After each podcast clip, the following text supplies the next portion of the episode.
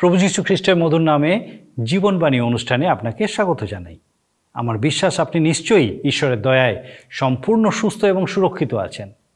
আর আমার সৌভাগ্য যে আরেকবার আমি আপনাকে আমাদের এই জীবনবাণী অনুষ্ঠানে স্বাগত জানানোর সুযোগ পেয়েছি।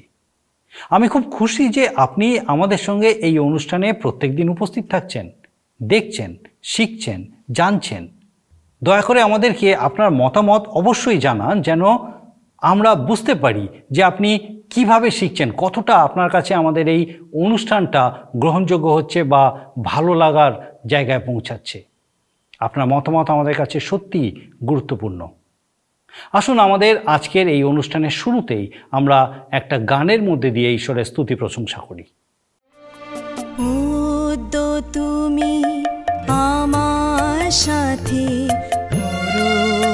দেশে যাবে। তো তুমি আমার সাথে দেশে যাবে? অন্তবিহীন শান্তি সুখের অন্তবিহীন শান্তি সুখের জীবন সেথা পাবে। দেশে যাবে। ও তো তুমি আমার সাথে দেশে যাবে।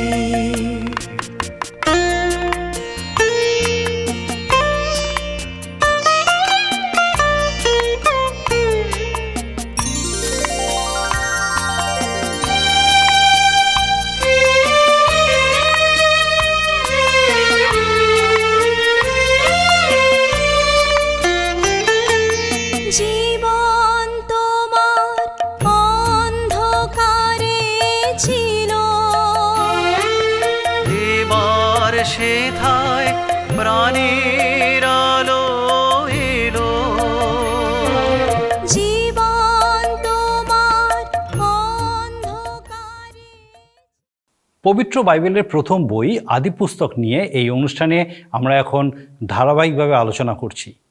আমরা নোহের জাহাজের বিষয় দেখেছি। আমরা দেখেছি জলপ্লাবন এবং প্লাবনের পর নোহ পৃথিবীর মাটিতে নামলেন, যখন পৃথিবীর জল শুকিয়ে গেল। তারপর নোহ যজ্ঞবেদী তৈরি করে নৈবেদ্য উৎসর্গ করলেন। ঈশ্বরের প্রতি তার কৃতজ্ঞতা জানালেন। আজ আলোচনায় আমরা দেখব ঈশ্বর নোহকে এবং তার পুত্রদেরকে আশীর্বাদ করলেন। এই সময় পৃথিবী অন্যরকম ছিল। একা নোহ এবং তার পরিবার, এছাড়া আর কোনো মানুষ সেখানে ছিল না। প্রাণীকুল বলতে যারা জাহাজে আশ্রয় পেয়েছিল, শুধুমাত্র তারাই ছিল সেই সময় পৃথিবীতে। আদমের জন্মের পূর্বে প্রাণীকুল ছিল, কিন্তু নোহের সময়ে বিষয়টা সেরকম ছিল না। এই সময় ঈশ্বর আবার নতুন করে সেই জাহাজে থাকা অবশিষ্টাংশ প্রাণীর মাধ্যমে সমস্ত পৃথিবীকে গঠন ও পরিপূর্ণ করবেন। আর এই নোহ প্রাণীকুলকে রক্ষা করবে যেন পৃথিবী আবার পরিপূর্ণ হয়। নোহ শাসক রূপে নিযুক্ত হলেন। ঈশ্বর তাদের খাদ্যের মধ্যেও কিছু নতুনত্ব নিয়ে এলেন। মানুষ প্রাণীর মাংস খেতে পারবে, কিন্তু রক্ত নয়। বাইবেল বলে রক্তের মধ্যেই প্রাণ আছে। মানুষ আর শাকাহারি থাকল না। কিন্তু কেউ কারোকে হত্যা করতে পারবে না। ঈশ্বর চান না যে তার প্রতিমূর্তিতে সৃষ্ট মানুষ নষ্ট হোক। এই অংশে বিশেষত আমরা দেখতে পাব ঈশ্বর নোহের সঙ্গে কয়েকটি নিয়মের মাধ্যমে চলার নির্দেশ দিলেন। এগুলি ঈশ্বরের প্রতিশ্রুতির কথা বলে। তিনি আর এইভাবে পৃথিবীকে কখনো নষ্ট করবেন না। তিনি এক চিহ্ন দিলেন মেঘধনু, যার মাধ্যমে মানুষ স্মরণ করবে ঈশ্বরের সেই প্রতিশ্রুতির কথা আর শান্তি লাভ করবে। এই রকম অনেক পবিত্র চিহ্নের কথা বাইবেলে উল্লিখিত আছে। ঈশ্বর বলেছেন, আমি তোমাদের সাথে নিয়ম স্থির করি, ঈশ্বর প্রতিজ্ঞা করেছেন। তিনি আর কখনো এমনভাবে পৃথিবীকে শাস্তি দেবেন না। তার অর্থ এই নয় যে আমরা ঈশ্বর বিরোধী জীবনযাপন করব। আসুন আমরা তার প্রতি আমাদের বিশ্বাস স্থাপন করি, আমাদের বিশ্বাস অর্পণ করি এবং আমাদের জীবন অতিবাহিত করি। তাহলে আসুন আমরা এখন ঈশ্বরের বাক্য থেকে বিস্তারিত আলোচনার দিকে যাই এবং দেখি যে ঈশ্বরের বাক্য আজকে আমাদের কি শিক্ষা দেন। আমার প্রার্থনা যে এই সময় যেন আমরা ঈশ্বরের রব শুনতে পাই এবং প্রকৃতপক্ষে উপলব্ধি করতে পারি যে তার জীবন্ত বাক্যের মধ্যে দিয়ে আজকে তিনি আমাদের সঙ্গে কীভাবে কথা বলতে চান। প্রিয় বন্ধু, মহাজলপ্লাবনের মধ্যে দিয়ে এসে আমরা যজ্ঞবেদিতে ধন্যবাদ ও কৃতজ্ঞতার নৈবেদ্য উৎসর্গের পর নোহ, তাঁর স্ত্রী, তিন পুত্র সেম, জাফত ও হাম এবং তাদের তিন স্ত্রী দাঁড়িয়ে আছেন এবং এখন তাদের কি কর্তব্য সেই বিষয়ে জানার জন্য আজকের আমরা আলোচনা করব আদিপুস্তক নয়ের অধ্যায় কয়েকটি পদ পাঠ করি। লেখা আছে এখানে, পরে ঈশ্বর নোহকে ও তাহার পুত্রগণকে এই আশীর্বাদ করিলেন, তোমরা প্রজাবন্ত ও বহু বংশ হও। পৃথিবী পরিপূর্ণ করো। পৃথিবীর যাবতীয় প্রাণী ও আকাশের যাবতীয় পক্ষী তোমাদের হইতে ভীত ও ত্রাসযুক্ত হইবে। সমস্ত ভূচর, জীব ও সমুদ্রের সমস্ত মৎস্যশুদ্ধ, সে সকল তোমাদেরই হস্তে সমর্পিত। প্রত্যেক গমনশীল প্রাণী তোমাদের খাদ্য হইবে। আমি হরিত ওষুধির ন্যায় সে সকল তোমাদেরকে দিলাম, কিন্তু সব প্রাণ অর্থাৎ সরক্ত মাংস ভোজন করিও না। আর তোমাদের রক্তপাত হইলে আমি তোমাদের প্রাণের পক্ষে তাহার পরিশোধ অবশ্য লইব। সকল পশুর নিকটে তাহার পরিশোধ লইব এবং মনুষ্যের ভ্রাতা মনুষ্যের নিকটে আমি মনুষ্যের প্রাণের পরিশোধ লইব। ঈশ্বর তার আপন পঠিত বাক্যের দ্বারা আমাদের প্রত্যেককে আশীর্বাদ করুন। আমরা দেখি যে এক পদে ঈশ্বর নোহকে ও তার পুত্রদের আশীর্বাদ করলেন আর বললেন, তোমরা প্রজাবন্ত ও বহু বংশ হও। পৃথিবী পরিপূর্ণ করো। বাইবেলের প্রথম বই আদিপুস্তকের একের অধ্যায় আঠাশ পদে ঈশ্বর আদমকেও সেই একই আশীর্বাদ করেছিলেন যা আমরা এর আগে আলোচনা করেছি। কিন্তু আদমের সময়ের যে পরিবেশ ও পৃথিবীর যে অবস্থা ছিল, সেই অবস্থা এবং নোহের সময়ের অবস্থার মধ্যে বেশ কিছুটা পার্থক্য আমরা দেখতে পাই। আদমকে নির্মাণ করার পূর্বে ঈশ্বর পৃথিবীকে সাজালেন, নানাবিধ তৃণ, গুল্ম, বৃক্ষরাজি ও ফলদায়ী বৃক্ষ সৃষ্টি করলেন। জলে নানা জাতীয় মাছ, জলচর প্রাণী সৃষ্টি করলেন, নানা জাতীয় পাখি সৃষ্টি করলেন, নানা প্রকার জীব, জন্তু, প্রাণী, গৃহপালিত পশু, সরীসৃপ ইত্যাদি সৃষ্টি করলেন। এরপর মানুষ সৃষ্টি করলেন, পুরুষ ও স্ত্রী করে তাদের নির্মাণ করলেন। পরে আদমকে দায়িত্ব দিলেন, আশীর্বাদ করলেন। এর অর্থ এই হলো যে আদমের জন্মের পূর্বেই পৃথিবীতে প্রাণীকুল ছিল। তারা কেমন ধারা প্রাগৈতিহাসিক যুগের অথবা ঐতিহাসিক যুগের এই প্রশ্নের উত্তর অনুমান করে বলতে চাই না। নোহের সময় দেখুন, সমস্ত পৃথিবী প্রাণী শূন্য, কেবলমাত্র নোহ, তাঁর স্ত্রী, তিন পুত্র এবং তিন পুত্রবধূ, এই আটজন মানুষ। চাষিরা যেমন পরের বৎসরের জন্য গোলাঘরে বীজ সংগ্রহ করে ঈশ্বর নোহকে সেইভাবে বললেন, পশু প্রাণীর বীজ রক্ষা করতে বললেন। জাহাজ হলো ভাসমান এক গোলাঘর। প্রত্যেক প্রাণীর জোড়া জোড়া সংগ্রহ করলেন পাখিদেরও তাই। আর ঠিক এক বৎসর, এক মাস, সাতাশ দিন পর নোহ ভূমিতে পা রাখলেন। যে সময় যে সকল নগর, শহর, লোকালয় গড়ে উঠেছিল, সে সকল প্রাণী বৃদ্ধি পেয়েছিল। যেসব মানুষের ভিড়ে চারিদিকে গম গম করত, মানুষের সেই কোলাহল, পাখির কল্লোল, পশুদের রব সবই কিন্তু তখন স্তব্ধ হয়ে গিয়েছে। তাই বলে কি ঈশ্বর নূতন করে মাটি দিয়ে আবার মানুষ করবেন পশু প্রাণীকে তিনি গড়বেন? ঈশ্বর স্থির করে রেখেছিলেন যে নোহের বংশ থেকেই নূতন করে সমস্ত পৃথিবীর জন্য মানুষ গঠন করবেন। অবশিষ্টাংশ পশু প্রাণী থেকে সারা পৃথিবী প্রাণীময় করে তুলবেন এবং করলেনও তাই। আমরা দুই থেকে সাত পদে সে বিষয়ে পাঠ করেছি। ঈশ্বর নোহকে নূতন শাসক মনোনীত করলেন। আমরা শুনেছিলাম যে হোমবলি উৎসর্গের পর ঈশ্বর নোহের সঙ্গে তথা মানুষের সাথে নিয়ম স্থির করেছিলেন। পৃথিবীর সমস্ত জন্তু, জলচর প্রাণী ও মাছ, পশু, পাখি সকল কিছুর উপরে শাসন করবে কেননা সকল কিছুর দায়িত্ব তোমার উপরে সমর্পণ করলাম। আরও লক্ষণীয় বিষয় মহাপ্লাবনের পূর্বে পর্যন্ত ঈশ্বর মনুষ্য জাতিকে উদ্ভিজ খেতে বলেছিলেন বা শাকাহারী করেছিলেন। কিন্তু জলপ্লাবনের পর ঈশ্বর কিন্তু নোহকে বলছেন যে প্রত্যেক গমনশীল প্রাণী তোমাদের খাদ্য হবে। গাছপালা ফল, বীজ, এসব তো তোমরা খেতে এখন তার সাথে প্রাণীও খাবে। প্রভুর এক ভক্ত দাসের এক বইয়েতে পড়েছি যে কোনো এক সময় এক ভদ্রমহিলা তার কাছে এসেছিলেন এবং নানা বিষয়ে আলোচনার মধ্যে তিনি জানালেন যে তিনি নিরামিষভোজী ভক্তদাস বললেন, ঈশ্বর মানুষকে সৃষ্টি করে শাকাহার করতেই বলেছিলেন, অর্থাৎ নিরামিষভোজী করেছিলেন এবং তখনকার কালের মানুষেরা সবাই সেই নিরামিষভোজী ছিলেন। ভদ্রমহিলা খুব খুশি হয়ে তার সহকারীকে বললেন, কথাটা নোট করে নাও। ভদ্রমহিলা খুব খুশি, তিনি আদিকালের আদেশ পালন করে চলেছেন। ভক্তদাস বললেন, তবে কি জানেন, ওই জলপ্লাবন পর্যন্ত একটা পরিবার বাদে সব যারা শাকাহার করতেন তারা জলে ডুবে মরে গেল। আর তাই দেখি, বিশেষ করে সেই শাকাহার খাদ্য তাদের ধার্মিক করতে পারেনি। ঈশ্বর নোহ এবং তার বংশকে প্রাণীর মাংস খেতে আজ্ঞা দিলেন। তারপরে দেখি, ঈশ্বর বললেন যে রক্তশুদ্ধ মাংস খাবে না। রক্ত সম্পূর্ণভাবে ফেলে দেবে। বাইবেল বলেছে যে রক্তই জীবন। প্রাণী অবশ্যই খাবে, কিন্তু নির্দয়ভাবে বধ করো না। এমনভাবে বধ করবে যেন সেই পশু বা পাখি অবশ্যই মরে। একসময় আমিও পাখি শিকার করতাম, বন্দুক দিয়ে মারতাম, আবার গুলতি দিয়েও মারতাম, কিন্তু অনেক সময় পাখি পড়ে গেলেও ঝটফট করতে করতে ঝোপঝাড়ের মধ্যে হারিয়ে যেত।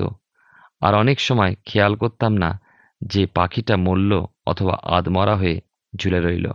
এখন বয়স হয়েছে, যখন দেখি ছেলেরা বন্দুক দিয়ে বা গুলতি দিয়ে পাখি মারছে, খুবই রাগ করি ও দুঃখ পাই। আমাদের দেশে খাবার জন্য পশু পাখি বধ করার দুটো পদ্ধতি আছে। একটা ঝাটকা, অপরটা হালাল। আমি কিন্তু ঝাটকা পদ্ধতিকে সমর্থন করি, কেন পশু বা পাখির দেখি একেবারে এক আঘাতে কেটে ফেলে দেওয়া হয়, অন্য প্রথায় পেঁচিয়ে কাটা হয়। যাক, এটা প্রত্যেকের নিজ নিজ পদ্ধতি। পাঁচ পদটা একটু যেন কঠিন বোধ হয়। প্রথমেই দেখেছি কোইন তার একমাত্র ভাইকে হিংসাবশত বধ করল আর ঈশ্বর কোইনকে বধ করলেন না। কিন্তু কঠোর সাজা দিলেন। ঈশ্বর আদমকে এরপরে আরও সন্তান দিয়েছিলেন। ঈশ্বরের ব্যবস্থা হলো, অহেতুক কারণে যদি কেউ কাউকে বধ করে, তাহলে অবশ্যই সে মৃত্যুর পাত্র হবে। আগেকার কালে যাদের মৃত্যুদণ্ড দেওয়া হতো, তাদের হয় তরবারি দিয়ে মুন্ডুপাত করা হতো অথবা অন্যান্য দেশে গিলোটিনে গলা কেটে ফেলা হতো। বর্তমানকালেও ফাঁসি, বন্দুকের গুলিতে মারা ইলেকট্রিক চেয়ারে বসিয়ে মারা ইত্যাদি ইত্যাদি। জানি না আপনারা কি মত দেবেন। প্রয়োজনে পশুবধ করতেই হয়। যেমন ধরুন, ইঁদুর, বিভিন্ন জাতীয় পশু মহামারীর জীবাণু বহন করে থাকে, তখন সরকারি উদ্যোগে ওই সকল জীবকে মেরে ফেলতে হয়।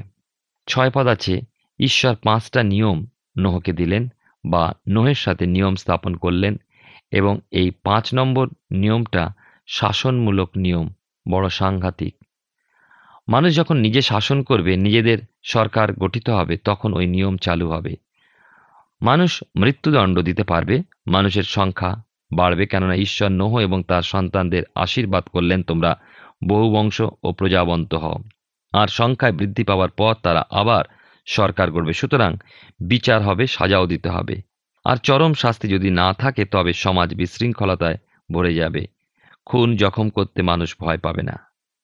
বর্তমানকালে কোনো কোনো দেশে চরম শাস্তি, যাকে ইংরেজিতে বলে ক্যাপিটাল পানিশমেন্ট বা মৃত্যুদণ্ড, তুলে দিয়ে যাবজ্জীবন জেলের ব্যবস্থা হয়েছে। আবার জেলখানাগুলো আধুনিক ধরনের করা হচ্ছে। আবার সম্প্রতি আমাদের দেশে ব্যবস্থা নেওয়া হচ্ছে যে যাবজ্জীবন কয়েদিরা কারাগারের মধ্যেই পরিবার নিয়ে থাকবার জন্য তারা ঘর পাবে। মানবিকতার ধুয়ো তুলে ঈশ্বর দত্ত সাজা দূর করে দিচ্ছি আমরা অনেকে। ঈশ্বর দত্ত বাক্য ছেড়ে মানুষের দেওয়া বাক্য দিয়ে আমরা মেতে উঠছি। আর এভাবে যদি চলতে থাকে, সাধারণ মানুষের জীবনযাত্রা দুরূহ হয়ে উঠবে। তখন ঘরে, বাইরে, পথে, ঘাটে যে কোনো মুহূর্তে বিপদ আপনার উপরে ঝাঁপিয়ে পড়বে। কেননা যদি আপনার মৃত্যু হয়, আপনার পরিবার হয়তো কিছু টাকা পাবেন, কিন্তু হত্যাকারী তার পরিবার নিয়ে দিব্যি আরামে জেলের ঘরে বসে দিন যাপন করবেন। সোজা কথা ঈশ্বর দত্ত বিচার ব্যবস্থা যদি সরিয়ে দেওয়া হয়, মানুষের মন থেকে ভয় দূর হয়ে যাবে। মৃত্যুর বদলে মৃত্যু এ ভয়কারী থাকবে না। আর আজকের দিনে অনেকটা সেই পরিস্থিতিতেই আমরা চলেছি। তাহলে এক স্ত্রীলোক তার প্রেমিককে পাবার জন্য নিজ স্বামী, শ্বশুর শাশুড়ি ইত্যাদি পাঁচজনকে খুন করে। ঈশ্বর আইন দিলেন, যে কেউ মনুষ্যের রক্তপাত করিবে, মনুষ্য কর্তৃক তাহার রক্তপাত করা যাইবে, কেননা ঈশ্বর আপন প্রতিমূর্তিতে মানুষকে নির্মাণ করিয়াছেন। আমরা দেখি, সাত পদে লেখা আছে এখানে, তোমরা প্রজাবন্ত ও বহুবংশ পৃথিবীকে প্রাণীময় করো ও তন্মধ্যে বর্ধিষ্ণু হও। আদি পুস্তকে নয়ের অধ্যায় এক পদে ঈশ্বর যে কথা বলেছেন, সাত পদে তারই কিন্তু পুনরুক্তি। আশীর্বাদ। তোমরা প্রজাবন্ত ও বহুবংশ হও, পৃথিবীকে প্রাণীময় করো ও তার মধ্যে বর্ধিষ্ণু হও। আদমে যে সকল বংশ বৃদ্ধি হয়েছিল কেবল মানুষ নয়, প্রাণী জগতের অর্থাৎ ভূচর ও নবচর সকল প্রাণীর মধ্যে কেবলমাত্র এক এক জোড়া পৃথিবীতে বেঁচে ছিল এবং আটজন মানুষ, চারজন নর ও চারজন নারী আর সবই বিনষ্ট হয়ে গিয়েছিল। আমরা জানি না তৎকালে পৃথিবীতে কত লক্ষ বা কোটি মানুষ ছিল, কেননা আদমশুমারি বা লোক গণনা হতো না। এখন তো কেবল মানুষ গণনা নয়, কিন্তু বাঘ, সিংহ, হাতি, গন্ডার ইত্যাদি পশুও গণনা করে রাখা হয়েছে। এই কথা জানবার জন্য বাড়ছে না, কমছে। মানুষ তো অবশ্যই বাড়ছে। নয়ের অধ্যায় আট থেকে সতেরো পদে দেখুন, পরে ঈশ্বর নহকে ও তাহার সঙ্গী পুত্রগণকে কহিলেন, দেখো, তোমাদের সহিত, তোমাদের ভাবি বংশের সহিত ও তোমাদের সঙ্গী যাবতীয় প্রাণীর সহিত পক্ষী এবং গ্রাম্য পণ্য পশু পৃথিবীস্থ যত প্রাণী জাহাজ হইতে বাহির হইয়াছে তাহাদের সহিত আমি আমার নিয়ম স্থির করিব। আমি তোমাদের সহিত আমার নিয়ম স্থির করি, জলপ্লাবন দ্বারা সমস্ত প্রাণী আর উচ্ছিন্ন হইবে না, এবং পৃথিবীর বিনাশার্থ জলপ্লাবন আর হইবে না। ঈশ্বর আরও করিলেন, আমি তোমাদের সহিত ও তোমাদের সঙ্গী যাবতীয় প্রাণীর সহিত চিরস্থায়ী পুরুষ পরম্পরার জন্য যে নিয়ম স্থির করিলাম, তাহার চিহ্ন এই। আমি মেঘে আপন ধনু স্থাপন করি, তাহাই পৃথিবীর সহিত আমার নিয়মের চিহ্ন হইবে। যখন আমি পৃথিবীর ঊর্ধ্বে মেঘের সঞ্চার করিব, তখন সেই ধনু মেঘে দৃষ্ট হইবে। তাহাতে তোমাদের সহিত ও মাংসময় সমস্ত প্রাণীর সহিত আমার যে নিয়ম আছে তা আমার স্মরণ হইবে এবং সকল প্রাণীর বিনাশার্থ জলপ্লাবন আর হইবে না। আর মেঘধনুক হইলে আমি তাহার প্রতি দৃষ্টিপাত করিব। তাহাতে মাংসময় যত প্রাণী পৃথিবীতে আছে, তাহাদের সহিত ঈশ্বরের যে চিরস্থায়ী নিয়ম তাহা আমি স্মরণ করিব। ঈশ্বর নহকে কইলেন পৃথিবীস্থ সমস্ত প্রাণীর সহিত আমার স্থাপিত নিয়মের এই চিহ্ন হইবে। এই অংশে আমরা দেখি যে ঈশ্বর বলছেন, তোমাদের সাথে বলতে সমস্ত মনুষ্য জাতির বিষয়ে তিনি এখানে বলছেন। এর মধ্যে ঈশ্বর সৃষ্ট সমস্ত প্রাণী, জন্তু, পশু, পাখি অর্থাৎ ভূচর, খেচর, জলচর, নভশ্চর বা উভচর সবার জন্যই ঈশ্বরের নিয়ম স্থির করলেন। ঈশ্বর সারা জগৎকে ও জগতিস্থ সকল প্রাণীকে শান্তির প্রতিশ্রুতি দিলেন।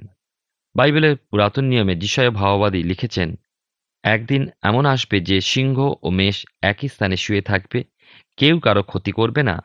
রোমিওদের প্রতি পত্রে সাধু পৌল লিখেছেন আটের অধ্যায় বাইশ পদে, কারণ আমরা জানি সমস্ত সৃষ্টি এখনও পর্যন্ত একসঙ্গে আত্মস্বর করিতেছে ও একসঙ্গে ব্যথা খাইতেছে। ঈশ্বর নোহের সঙ্গে তার তিন পুত্র এবং সমস্ত প্রাণীর সঙ্গে যে নিয়ম স্থির করেছিলেন তা আজও বলবৎ আছে। কেন আমরা যারা আজ এই জগতে আছি সবাই নোহের বংশ থেকে এসেছি? কেউ বা সেমের বংশ কেউ বা জাফেত, আবার কেউ বা হামের বংশ থেকে এসেছি। আর পশুপাল, জীবজন্তু, পাখি বা সরীসৃপ, জাহাজে যারা রক্ষিত হয়েছিল তাদের থেকেই পৃথিবী ছেয়ে গেছে। এগারো পদে দেখুন লেখা আছে, আমি তোমাদের সহিত আমার নিয়ম স্থির করি। জলপ্লাবন দ্বারা সমস্ত প্রাণী আর উচ্ছিন্ন হইবে না এবং পৃথিবীর বিনাশার্থ জলপ্লাবন আর হইবে না। ঈশ্বর বললেন, তোমাদের সাথে আমি নিয়ম স্থির করি। আর সেই নিয়ম ঈশ্বরের এক প্রতিশ্রুতি। সেই নিয়ম হলো সৃষ্টির প্রতি স্রষ্টার প্রতিজ্ঞা। ঈশ্বর বললেন যে তিনি জল দ্বারা ওইভাবে পৃথিবীকে আর কখনো প্লাবিত করবেন না। আমরা হয়তো ভাবছি তবে কি তিনি আর বিচার করবেন না? কেননা বিচারে দোষী সাব্যস্ত হলে তার সাজা হবে। এবার কিন্তু আর জল নয়, কিন্তু আগুন। দ্বিতীয় পিতর তার তিনের অধ্যায় দশ পদে লেখা আছে, প্রভুর দিন চোরের ন্যায় আসিবে, তখন আকাশমণ্ডল হু শব্দ করিয়া উড়িয়া যাইবে। এবং মূল বস্তু পুড়িয়া গিয়া বিলীন হইবে এবং পৃথিবী ও তাহার মধ্যবর্তী কার্য সকল পুড়িয়া যাইবে। এর পরের পদ কটিতে ঈশ্বর যে প্রতিজ্ঞা করলেন তার চিহ্নগুলো দিলেন। মানুষ সেই চিহ্নের প্রতি কখনোই দৃষ্টিপাত করবে, যখনই তারা মহান ঈশ্বরকেই স্মরণ করবে। নয়রোধ্যায় বারো, তেরো, চোদ্দ পদে আমরা দেখতে পাই, ঈশ্বর বললেন, আমি তোমাদের সাথেও তোমাদের সঙ্গী যাবতীয় প্রাণীর সাথে চিরস্থায়ী পুরুষ পরম্পরার জন্য যে নিয়ম স্থির করলাম তাহার চিহ্ন এই, আমি মেঘে আপন ধনু স্থাপন করি, তাহাই পৃথিবীর সাথে আমার নিয়মের চিহ্ন হবে। যখন আমি পৃথিবীর উপরে মেঘের সঞ্চার করব, তখন সেই ধনু মেঘে দৃষ্ট হবে বা দেখা যাবে। ঈশ্বর বললেন যে, আমার নিয়মের চিহ্ন হবে ধনুক। আকাশে মেঘের উপরে ওই ধনুকের চিহ্ন আমি এঁকে দেব। যখন পৃথিবীর উপরে মেঘের উপরে ধনুদৃষ্টি হবে, তোমরা অবশ্যই নিয়মের কথা স্মরণ করবে। নয়ের অধ্যায় পনেরো থেকে সতেরো পদে ঈশ্বর বলছেন আর ওই ধনুক মেঘের উপরে ফুটে উঠলে আমিও প্রতিজ্ঞার কথা স্মরণ করব।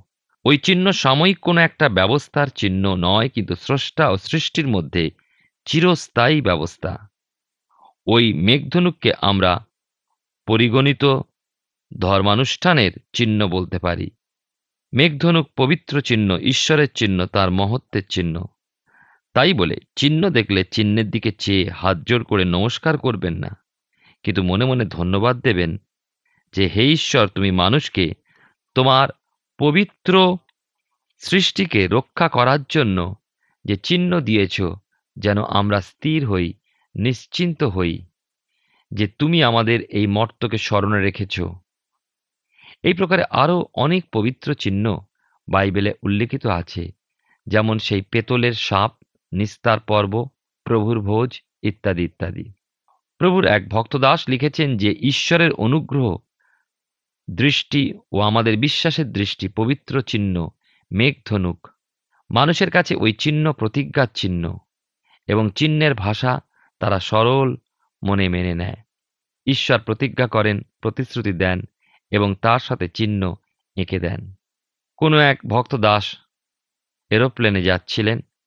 আকাশ, মেঘে ছাওয়া ও ঝড় বইছিল। এমন সময় এরোপ্লেন মেঘ ছেড়ে উঁচুতে উঠে গেল। আর ওই ভক্তদাস বলছেন, তখনই উজ্জ্বল সূর্যের আলোয় দেখলেন নিচে মেঘের উপরে মেঘধনুকের চিহ্ন। তার মনে পড়ল ঈশ্বরের প্রতিজ্ঞার কথা। ঈশ্বর বলেছেন, আমি তোমাদের সহিত আমার নিয়ম স্থির করি। জলপ্লাবন দ্বারা সমস্ত প্রাণী আর উচ্ছিন্ন হইবে না এবং পৃথিবীর বিনাশার্থে জলপ্লাবন আর হইবে না। আঠেরো এবং উনিশ পদে আমরা দেখি, নোহের তিন পুত্রের বিবরণ, নোহের যে পুত্রেরা জাহাজ হইতে বাহির হইলেন, তাহাদের নাম শেম হাম ও জেফত। সেই হাম কনানের পিতা। এই তিনজন নোহের পুত্র ইহাদের বংশ সমস্ত পৃথিবীতে ব্যাপ্ত হইল। এই পর্যন্ত বেশ আনন্দের মধ্যে কাটছিল। সমস্ত প্রাণী জলপ্লাবনে বিনষ্ট হল। কেবলমাত্র আটটা মানুষ ও তাদের যত্ন করে রাখা জন্তু, জানোয়ার, পশুপাল ও পাখি ছাড়া পৃথিবীতে কিন্তু সবই নিশ্চিন্ন হয়ে গিয়েছে। জলপ্লাবনের কারণ পাপ এবং পাপ নিশ্চিন্ন হয়েছে। আমরা এখন দেখি সত্যি পাপ নিশ্চিন্ন হয়েছে কিনা। লেখা আছে যে নোহের যে পুত্রেরা জাহাজ হইতে বাইর হইলেন, তাহাদের নাম শেম হাম ও জেফত। সেই হাম কনানের পিতা। বিশেষ করে কনানের নাম উল্লেখ করার কারণটা কি? আপনার মনেও ওই প্রশ্ন জেগেছে, তাই নয় কি? আমরা আলোচনার মধ্যে দিয়েই ওই বিষয় দেখব। হামের পুত্র কনান, তারই নাম থেকে কনান দেশ নামকরণ করা হয়েছিল। পরবর্তীকালে ওই কনান দেশকে প্যালেস্টাইন দেশ বলা হতো।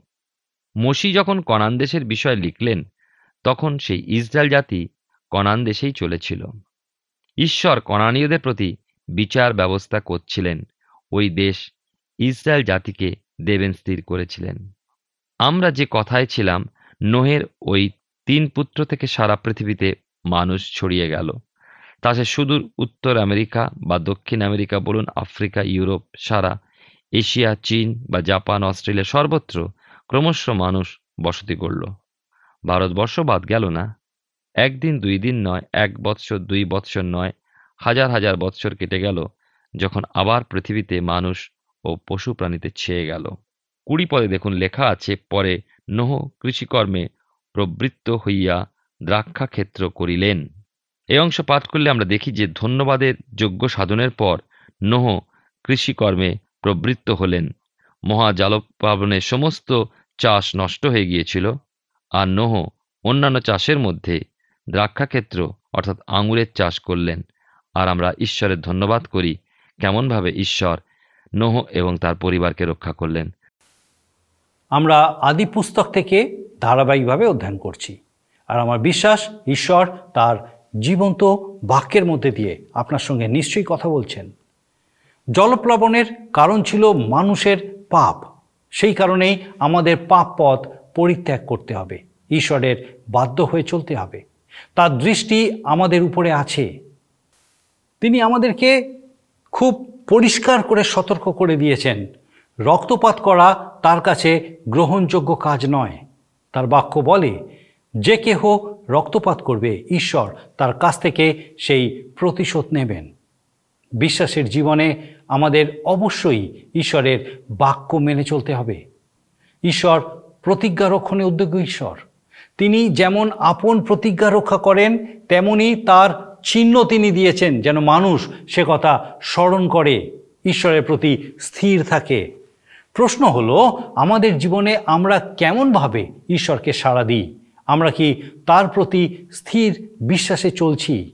আমার প্রার্থনা, ঈশ্বর যেন আপনাকে আশীর্বাদ করেন এবং আপনার সকল পথে পরিচালনা দান করেন, যেন আপনি ঈশ্বরের পথে স্থির থেকে, তার প্রতি বিশ্বাসে স্থির থেকে চলতে পারেন। আসুন, প্রার্থনা করি। স্বর্গীয় পিতা তোমার ধন্যবাদ দি প্রভু যে তোমার পবিত্র অনুগ্রহে তুমি আমাদেরকে এই সুযোগ দিয়েছ। তোমার দয়া, তোমার অনুগ্রহে তোমার জীবন্ত বাক্যের সান্নিধ্যে নিয়ে এসেছ। যেন প্রভুগো প্রকৃতই আমরা আরও নতুনভাবে পিতাগো তোমাকে জানতে পারি। তুমি কি চাও তা উপলব্ধি করে যেন সেই মতো চলতে পারি।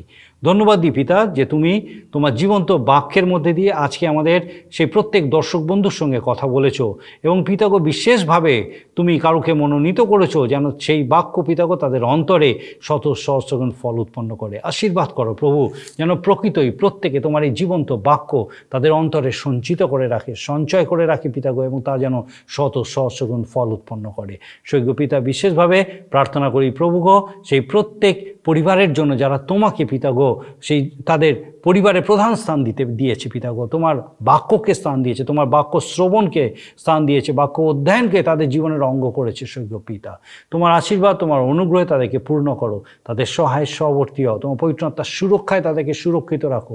বিশেষ করে প্রার্থনা করি, প্রভু এই সময় সমস্ত অভাব, অনটন, সমস্ত রকম সাংসারিক টানাপোড়েন, এই সমস্ত বিষয় যদি থেকে থাকে, সেই সমস্ত পরিবারে প্রভু তোমার পবিত্র অনুগ্রহে তুমি তাদেরকে সাহায্য করো এবং পিতাগো তাদের সেই সংকট থেকে উদ্ধার করো। ও প্রভু, তুমি তো বলেছ পিতাগো, যারা তোমার দিকে তাকায়, বিশ্বাসে স্থির থাকে এবং তোমাকে ডাকে পিতাগো, তুমি তাদের রব শ্রবণ করো এবং তাদেরকে উদ্ধার করে থাকো। সমস্ত সংকট থেকে প্রভু, তোমার সেই পরাক্রম প্রত্যেকে যেন তাদের পরিবারে, তাদের জীবনে উপলব্ধি করে তোমার গৌরব করতে পারে।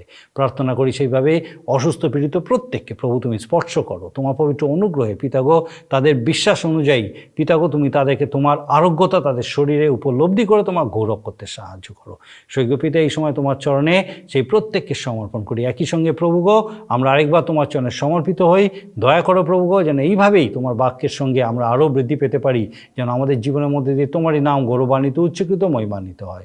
তোমার যিশু নামে ভিক্ষা দয়া করে শ্রবণ গ্রহণ করো। আমেন।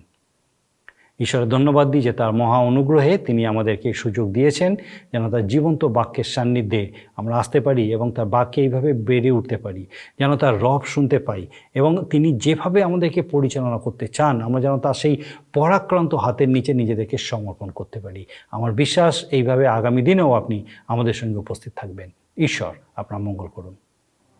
প্রিয় বন্ধু, আশা করি জীবনবাণী অনুষ্ঠানটি আপনার ভালো লেগেছে। আর যদি ভালো লেগে থাকে, তাহলে অবশ্যই আমাদের একটা মিসড কল দিন। গত সপ্তাহের বিজয়ী দর্শক বন্ধুরা হলেন হাওড়া থেকে অর্চনা মণ্ডল ও দক্ষিণ দিনাজপুর থেকে বিধানচন্দ্র সান্যাল।